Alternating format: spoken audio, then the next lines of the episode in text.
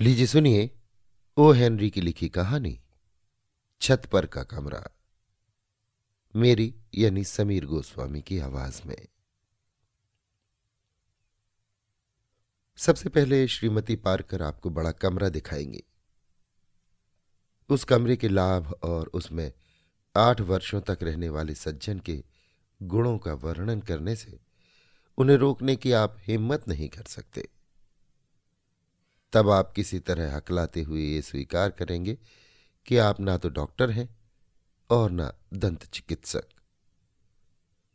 आपकी इस स्वीकारोक्ति को श्रीमती पारकर इस प्रकार सुनेंगी कि आपका अपने माता पिता के प्रति पहले का सा पूज्य भाव नहीं रहेगा, क्योंकि उन्होंने आपको श्रीमती पारकर के कमरे के अनुरूप पेशे की शिक्षा नहीं दी।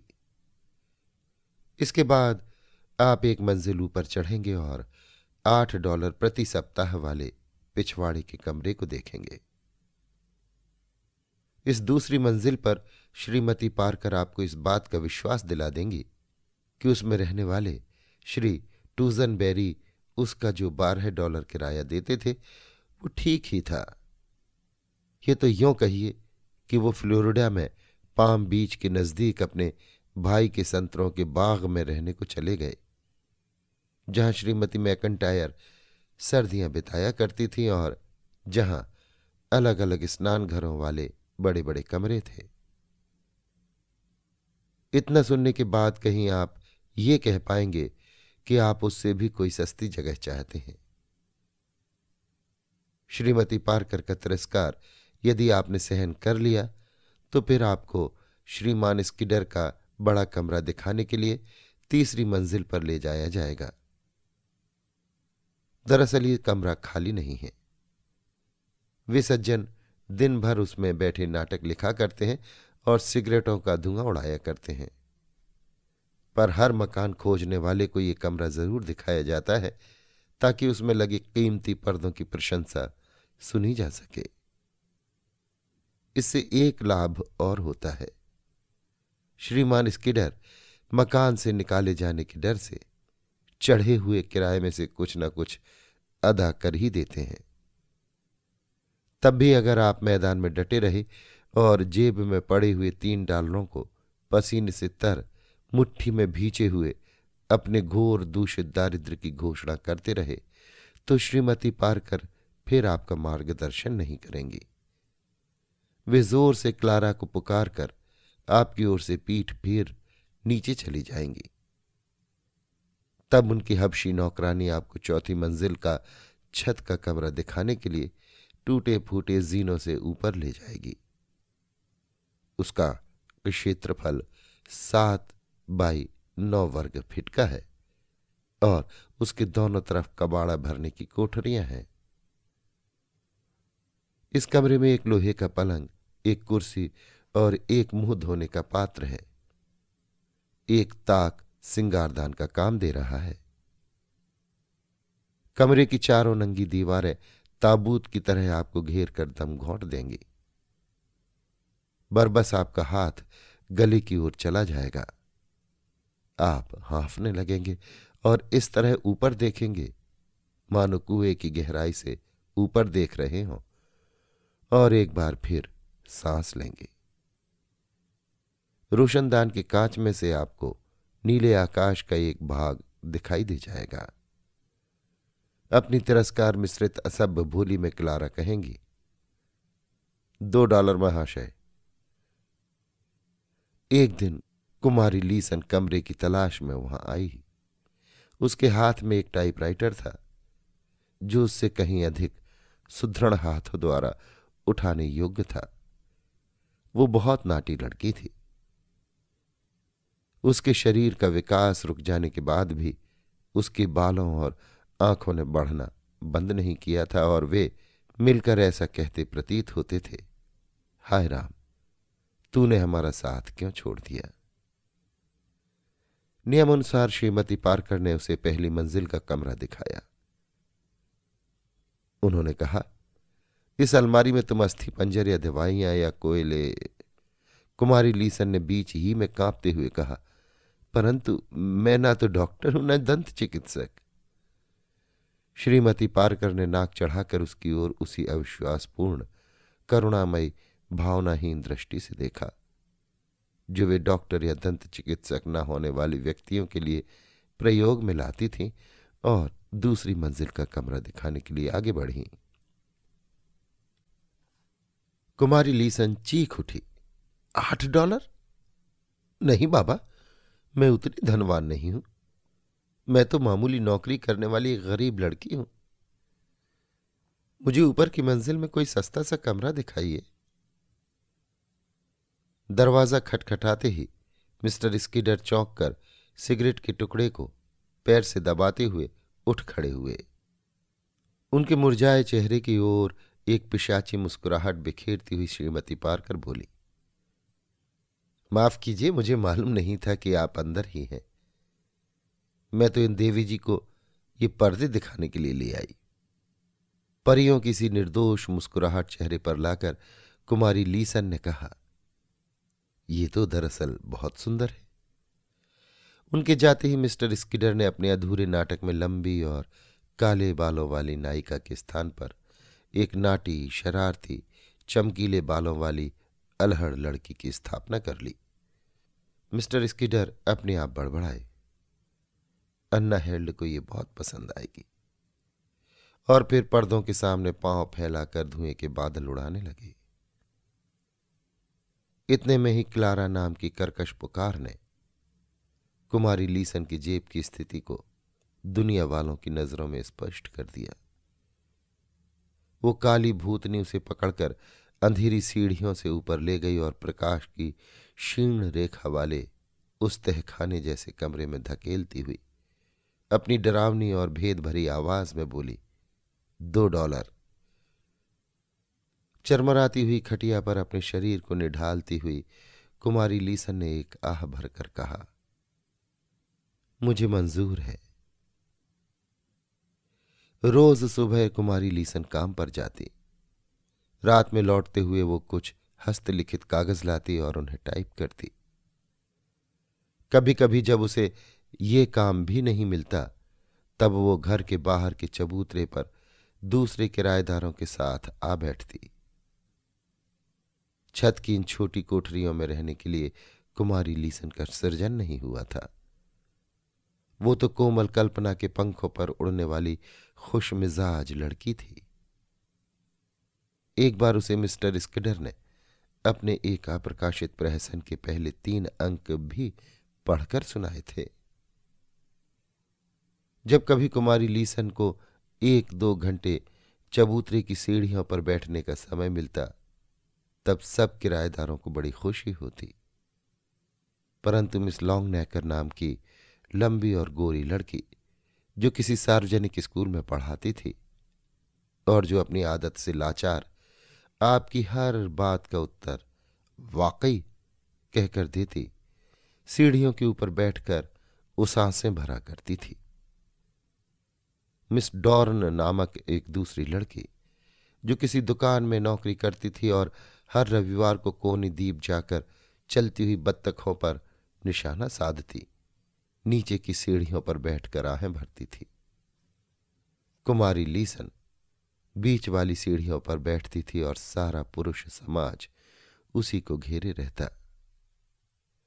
मिस्टर स्किडर ने तो उसे अपने मूक, रोमांटिक और व्यक्तिक जीवन नाटक की प्रमुख नायिका का स्थान दे दिया था। यही हालत इन दोनों की भी थी। एक मिस्टर हुवर जिनकी उम्र पैंतालीस साल थी, जो काफ़ी मोटे, मूर्ख और शर्मीले थे। दूसरे मिस्टर इवांस, जो उसके सामने सिर्फ़ इसलिए खांसते थे कि वो उन्हें सिगरेट पीने से रोकने को प्रेरित हो। पुरुषों की राय में तो वो सबसे अधिक हसमुख और ज़िंदा दिल थी।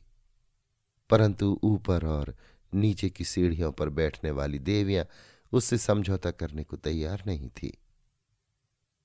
मेरी प्रार्थना है कि चबूतरे पर बैठे हुए इस समूह के नाटक को थोड़ी देर भुलाकर हम श्री हुवर के मोटापे पर एक मरसिया पढ़ लें।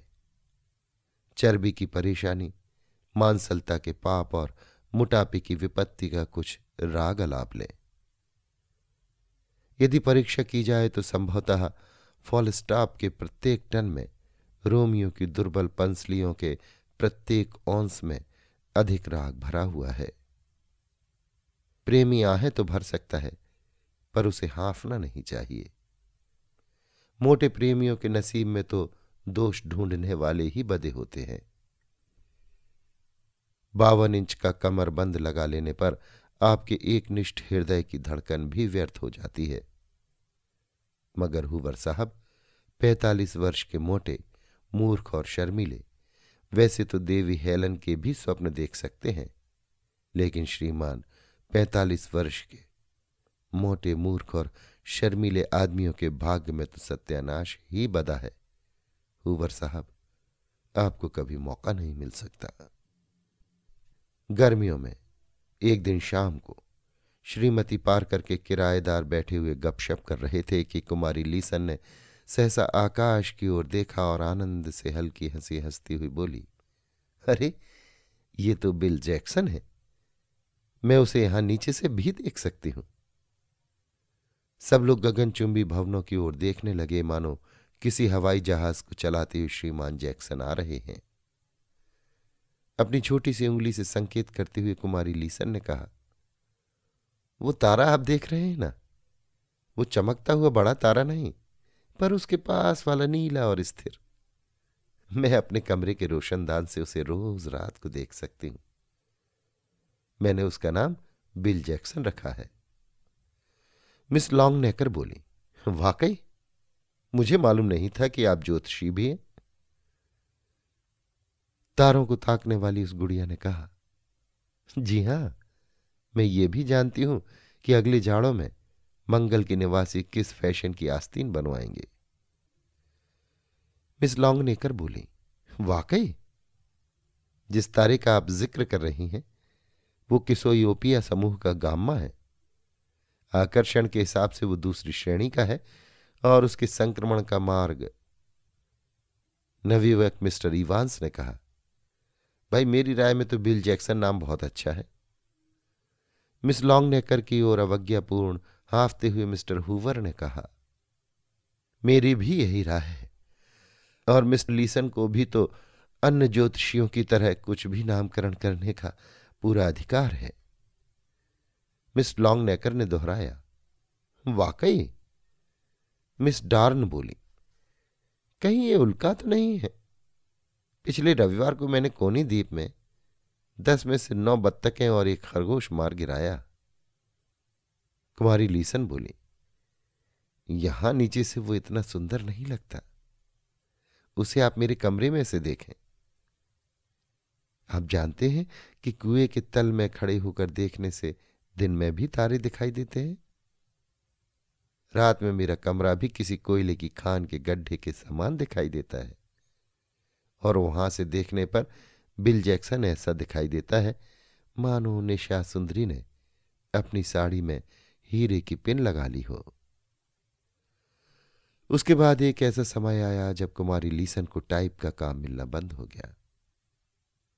सुबह जब वो बाहर जाती तो काम पर जाने के बजाय उसे दफ्तरों के चक्कर काटने पड़ते और बदतमीज चपरासियों द्वारा पहुंचाई गई निर्दय अस्वीकृतियों के प्रवाह में उसका हृदय गलकर बह जाता। ये क्रम चलता रहा। एक दिन ऐसा भी आया जब शाम को वो थकी मांदी अपने निश्चित समय पर श्री पार के चबूतरे पर लौटी। रोज इस समय वो होटल में खाना खाकर आती थी, परंतु आज उसे खाना नहीं नसीब हुआ था। नीचे दीवान खाने में कदम रखते ही उसे मिस्टर हुवर मिले, जो ऐसे अवसर की खोज में थे। उन्होंने विवाह का प्रस्ताव रखा और उनके मोटापे ने हिमपात की तरह उसे चारों ओर से घेर लिया था। वो कतरा कर निकल गई और उसने सीढ़ियों के खंभे को पकड़ लिया। उन्होंने उसका हाथ पकड़ने का प्रयत्न किया, पर उसने हाथ छुड़ाकर उनके गाल पर एक हल्की सी चपत लगा दी। कटहरे के सामने अपने शरीर के बोझ को घसीटती हुई वो एक एक सीढ़ी चढ़कर ऊपर पहुँची और इसके बाद मिस्टर स्किडर के दरवाजे के सामने से गुजरी, जो उस समय लाल स्याही से अपने अस्वीकृत प्रहसन के दिग्दर्शन में नायिका मिस डिलॉर्न, जो वास्तव में कुमारी लीसन ही थी, के लिए सूचनाएँ लिख रहे थे। आखिरी मंजिल की सीढ़ियाँ तो वो रेंगते हुए चढ़ी और बड़ी मुश्किल से उसने अपने कमरे का दरवाज़ा खोला। कपड़े बदलने या दिया जलाने की उसमें शक्ति नहीं रह गई थी।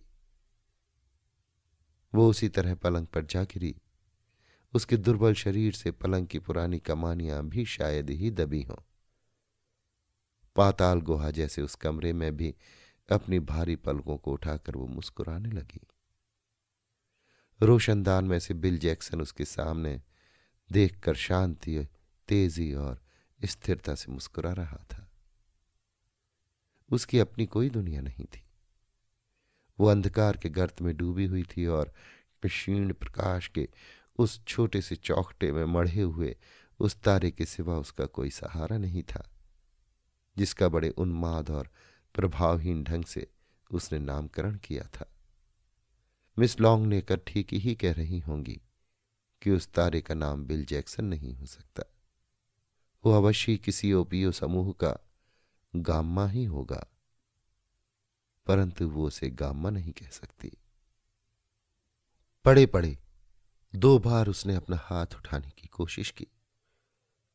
तीसरी बार वो सफल हुई और अपनी दो पतली उंगलियों को होठों से लगाकर बिल जैक्सन के लिए अपने चुंबन का संकेत किया।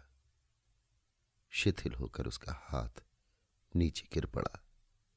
वो धीमे से बुदबुद आई अलविदा प्यारे बिल, तुम लाखों मील दूर हो और एक बार भी टिमटिमाते नहीं। यही खैर है कि जीवन में जब अंधकार के सिवा और कुछ भी नहीं बचा है, तब भी तुम उसी स्थान पर बने हो। जहाँ मैं तुम्हें अधिकांश समय तक देख सकूँ। लाखों मील। अलविदा, प्यारे बिल। दूसरे दिन सवेरे दस बजे तक क्लारा ने उसका दरवाज़ा बंद पाकर उसे तुड़वाया। सिर का, तुलसी का काढ़ा और झकझोरने से कुछ भी असर होता न देखकर किसी ने भागकर अस्पताल की गाड़ी के लिए टेलीफोन कर दिया। कुछ समय बाद घंटी बजाती हुई गाड़ी दरवाजे पर आ खड़ी हुई और सफ़ेद कोट पहने एक चुस्त, चपल, आत्मविश्वासी सौम्य दिखाई देने वाले नौजवान डॉक्टर साहब कुछ चिंतित मुद्रा में सीढ़ियों पर चढ़े। उन्होंने संक्षेप में पूछा, अड़तालीस नंबर में अस्पताल की गाड़ी मंगाई गई है? कौन बीमार है? श्रीमती पारकर, जिन्हें उनके मकान में ऐसी घटना हो जाने की तकलीफ़ बीमार की तकलीफ़ से भी ज़्यादा थी, नाक चढ़ाती हुई बोली। मैं समझ नहीं पाती कि उसे क्या हो गया है। हमारे किसी भी उपचार से वो होश में आती ही नहीं। वो कोई लड़की है। उसका नाम Miss Elsie Miss Elsie Lisson है। मेरे मकान में ऐसी घटना पहले कभी श्रीमती पार्कर के लिए अपरिचित एक डरावनी आवाज़ में डॉक्टर ने चिल्लाकर पूछा, किस कमरे में? छत पर का रोशनदान वाला कमरा। स्पष्ट है कि मकानों में छत के कमरों की स्थिति से डॉक्टर साहब परिचित थे। चार चार सीढ़ियाँ लांघते हुए वे ऊपर पहुँच गए। श्रीमती पारकर अपनी मर्यादा के लिहाज से धीरे धीरे ऊपर पहुँची। पहली ही मंजिल पर ज्योतिषी लड़की को बाहों में उठाए हुए डॉक्टर से उसकी भेंट हो गई।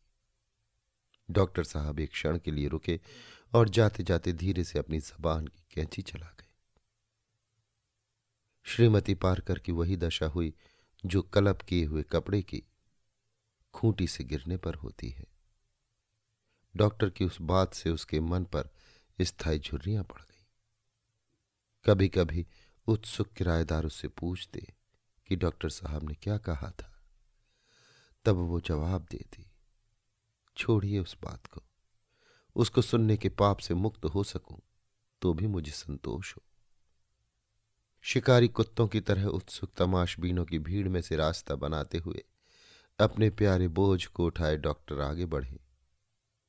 उनके चेहरे पर ऐसा भाव था, जैसे उनका ही कोई आत्मीय मर गया हो और इस भाव से सहम कर भीड़ छट गई।